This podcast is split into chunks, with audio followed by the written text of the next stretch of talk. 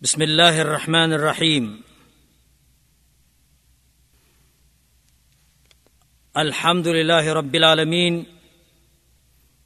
والصلاة والسلام على رسول الله وعلى آله وصحبه أجمعين. وبعد السلام عليكم ورحمة الله وبركاته. Mga kapatid, uh, panibagong uh, aral ang tatalakay natin ngayon dito at uh, ito ay ang isang napaka-importanting mga paksa na dapat lamang uh, pag-ukulan natin ng pansin at uh, pagpapahalaga dahil uh, ito ay uh, tumutukoy sa ating pananampalataya. At ang uh, pananampalataya ang siyang pinakamahalagang pinapahalagaan natin dahil kahit paman na ginagampanan natin ang mga tungkulin natin, kung hindi maganda ang ating pananampalataya, ay maaring ito ay mawawala ng kabuluhan.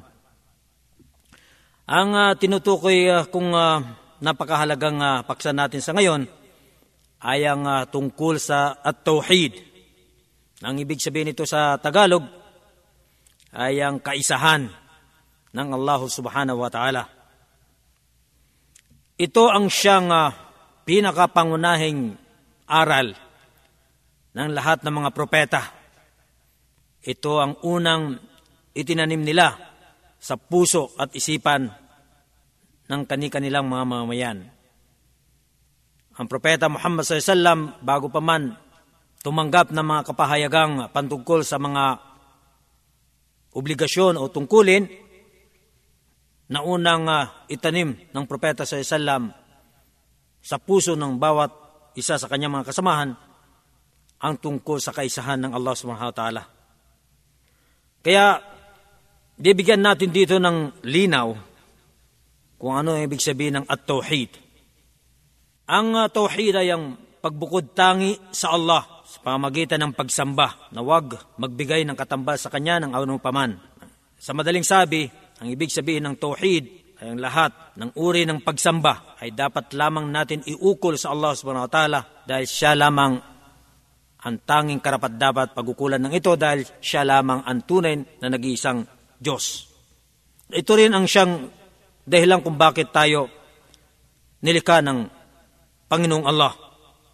Batay sa sinabi niya sa banal na Quran, وَمَا خَلَقْتُ الْجِنَّ وَالْإِنسَ إِلَّا لِيَعْبُدُونَ at walang dahilan, sabi ng Allah subhanahu wa ta'ala, ng paglikha ko sa jin at sa tao kundi upang ako ay kanilang sambahin. Ito ang sinasabing tauhid. Ang sambahin lamang ang Allah subhanahu wa ta'ala. At ang tauhid na ito ay hindi magiging ganap kundi maisaalang-alang ang dalawang saligan nito. Saligan ng banal na salita na tauhid at ito ay ang uh, pagtatakwil doon sa unang saligan ng kalimat at tauhid, la ilaha, walang Diyos. Nang ibig sabihin nito ay ang pagtatakwil, dapat nating itakwil ang lahat ng mga Diyos-Diyusan. Marami kasi ang mga sinasamba ng mga tao na mga Diyos-Diyusan. Ibig sabihin, ng Diyos-Diyosan ay hindi totoo, hindi totoo mga Diyos. At ang ikalawang saligan nito ay ang kabuuan ng kalimatut tauhid, illallah, maliban sa Allah. Ang ibig sabihin, maliban sa Allah, siya lamang ang tanging nag-iisang Diyos. Ito ay bilang pagpapatotoo na siya lang ang nag-iisang Diyos na karapat dapat pagsambahin sa lahat ng uri ng pagsamba. Kaya ito ang ibig sabihin ng tauhid, ifradullah subhanahu wa ta'ala bil ibadah, fala yushraku bihi shay' Kailangan nating ibukod tangi lamang sa Allah ang pagsamba ng walang pagtatambal ng ano paman sa Kanya. Para maging malinaw at maliwanag ang ibig sabihin ng tauhid, tatalakay natin dito ang tatlong uri ng tauhid. Ginawang tatlong uri upang maging napakaliwanag ang ibig sabihin ng kaisahan. Kaya ang unang uri nito ay ang tauhid ar-rububiyah. Ang kaisahan ng Allah sa kanyang mga gawain. Ito ang maliwanag na ibig sabihin nito. Ang kaisahan ng Allah sa kanyang pagkapanginoon, ang ibig sabihin ay ang kaisahan ng Allah sa kanyang mga gawain. Pangalawa, Tauhid al-Uluhiyah, ang kaisahan ng Allah sa kanyang pagkadiyos. Nang ibig sabihin, ang kanyang kaisahan sa pagsamba sa kanya. Ang ikatlo, tauhid al-asma wa sifat, ang kaisahan ng Allah sa kanyang mga pangalan at katangian. Isa-isayin natin para lalo pang maging malinaw sa atin ang sinasabing kaisahan ng Allah. Ang kaisahan ng Allah sa kanyang pagkapanginoon, ang ibig sabihin ay ang kaisahan ng Allah sa kanyang mga gawa, na siya yung lumilikha, siya yung bumubuhay, siya yung bumabawi ng kamatayan, tumutustos, nagpapaulan, namamahala sa sanglibutan na ito. Patungkol ito sa lahat ng kanyang mga gawa. At ito ay uh, kinilala at tinanggap ng mga hindi Muslim, maliban pa sa mga Muslim. Nang ibig sabihin, ang lahat ng may makadiyos na katuruan ay kumikilala dito. Ang mga Hudyo, kinikilala nila ang kaisahan ng Diyos sa kanyang mga gawa. Ang mga Krisyano, kinikilala nila, tinatanggap na ang Diyos, na ang Allah, ang siyang lumikha sa atin, ang tumutustos sa atin, ang namamahala sa atin, ang lahat. Kaya nga, matuto ngayon sa banal na Quran, sa surat Yunus, aya 31, sinabi ng Allah subhanahu wa ta'ala, Kul, may yarzukukum minas sama'i wal ard, أمن يملك السمع والأبصار ومن يخرج الحي من الميت ويخرج الميت من الحي وما يدبر الأمر فسيقولون الله فقل أفلا تتقون Sabi ng Allah subhanahu wa ta'ala, sabihin mo o Muhammad, sino ang tumutustos sa kanila mula sa kalangitan at kalupaan at sino ang may hawak ng pandinig at paningin at sino ang nagpapaluwal ng buhay mula sa patay at nagpapaluwal ng patay mula sa buhay. At sino nga ba ang namamahala ng lahat ng bagay? Katiyakang sila ay nagsasabi, ang Allah. Kaya sabihin mo, Muhammad, hindi ba sila nagkakaroon ng, ng tunay na takot? Sa sinabi niyang, Fasayakulun Allah, katiyakang sasabihin nila, ang Allah.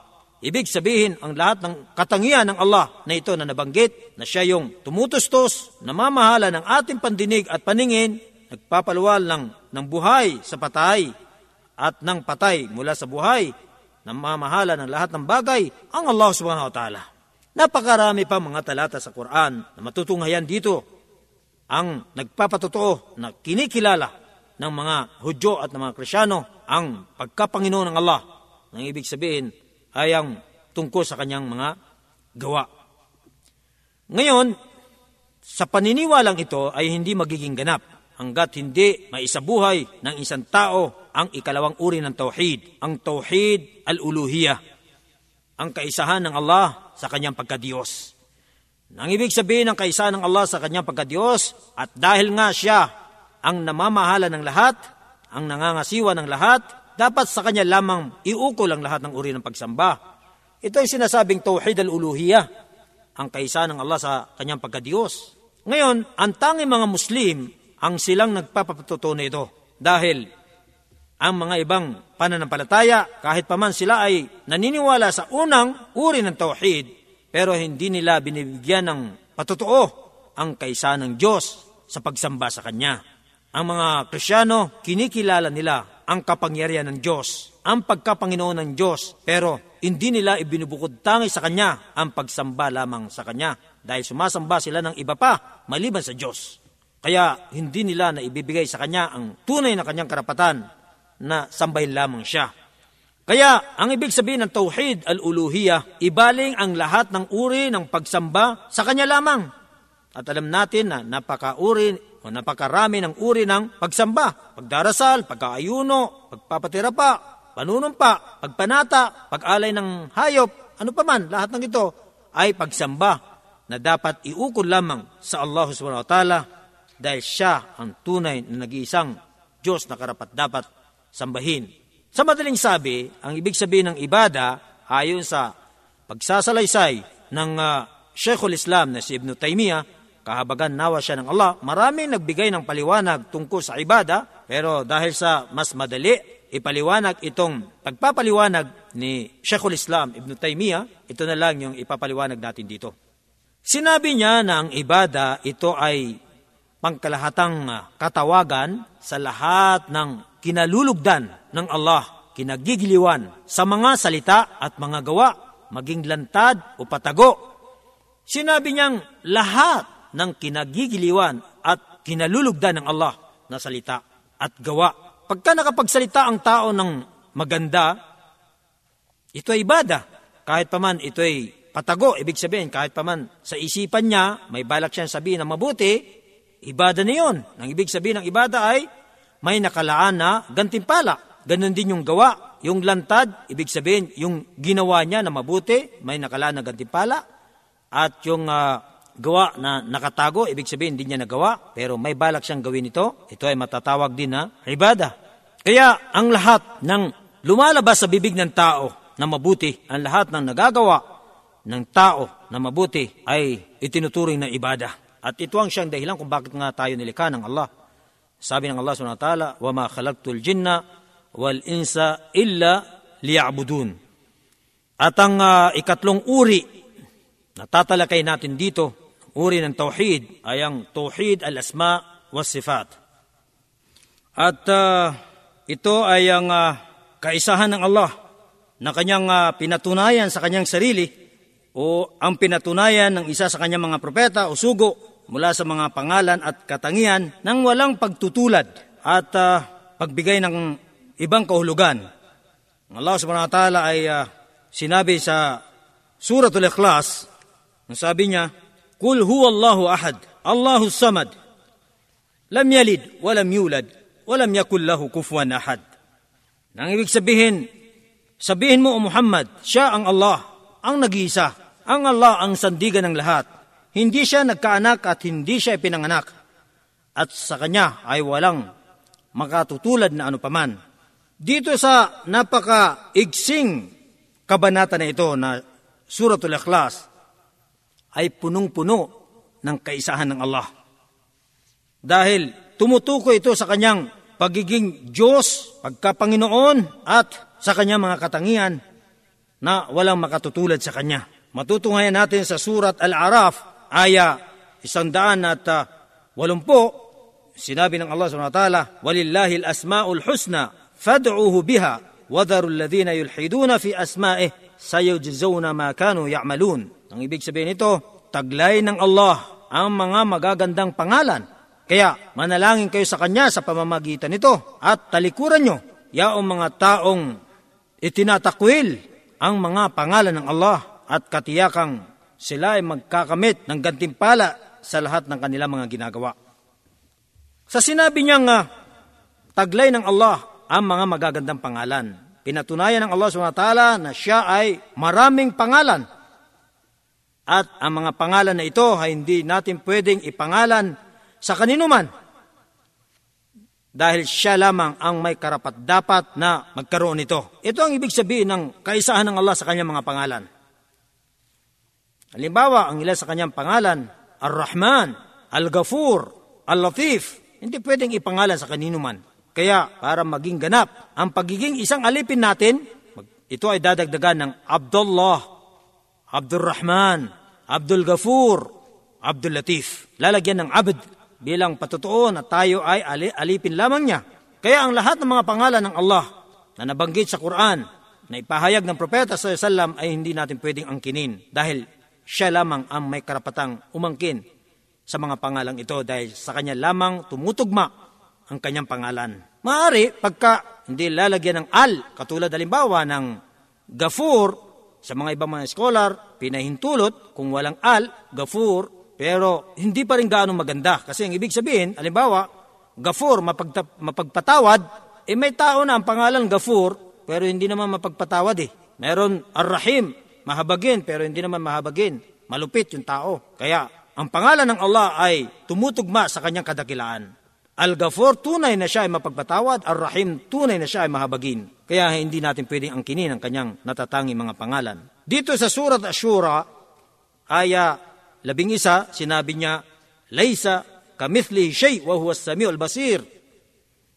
At walang makakatulad sa kanya na ano paman, siya ang nakaririnig at nakakakita. Wala siyang katulad. Halimbawa, sinabi niya dito, siyang nakakarinig. O, tayo nakakarinig din. Pero magkaiba, may limitasyon ang ating pandinig.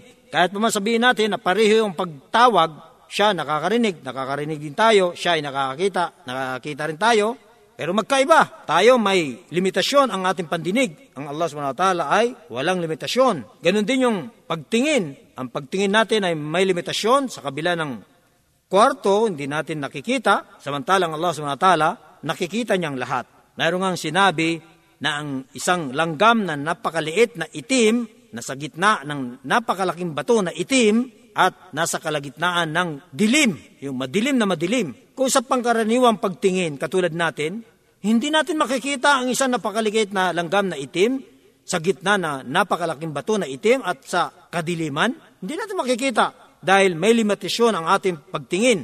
Samantalang Allah subhanahu wa ta'ala, nakikita niya dahil walang limitasyon ang kanyang pagtingin. Walang limitasyon ang kanyang pandinig. Kaya ang katangian ng Allah ay naiiba hindi natin pwedeng angkinin ang kanyang katangian. Ito ang ibig sabihin ng kaisa ng Allah sa kanyang mga pangalan at katangian. Kaya alimbawa, si Al-Imam Malik, nung siya ay tanungin sa tungkol sa pagtaas ng Allah subhanahu wa ta'ala sa kanyang trono, thumma stawa ala al-ars. Pagkatapos ay pumaibabaw siya sa kanyang trono, tinanong siya anong ibig sabihin ng pumaibabaw. Paano? Ang sinabi ni Alimam Malik, ang pag-ibabaw ay kilala, alam natin. Alam natin yon. Pagka ikaw natin sa isipan, pumaibabaw, malinaw. Pero kung paano, hindi. Yun ang hindi natin alam. Paano pumaibabaw? Yun ang hindi natin alam. At ang paniniwala dito ay obligado. Obligado nating paniwalaan ng Allah SWT ay pumaibabaw sa kanyang trono pero kung paano, hindi natin alam. At ang pagtatanong tungkol dito, sabi ni Imam Malik ay bid'ah wala sa Islam. Ito ang ibig sabihin ng Tauhid al-Asma wa Sifat. Kaya yung tatlong uri ng Tauhid, ang kaisa ng Allah sa kanyang Panginoon, pagka-Panginoon, yun yung Tauhid al-Rububiyah, na tumutukoy sa lahat ng kanyang mga gawa. Pangalawa, Tauhid al-Uluhiyah, ang kaisa ng Allah sa kanyang pagkadiyos. Ito naman ay tumutukoy sa lahat ng uri ng pagsamba na dapat iukol lamang sa kanya. At ang ikatlo ay ang Tauhid al-Asma wa Sifat ng lahat ng kanyang mga pangalan at mga katangian ay siya lamang ang dapat umangkin nito dahil siya lamang ang karapat dapat nito.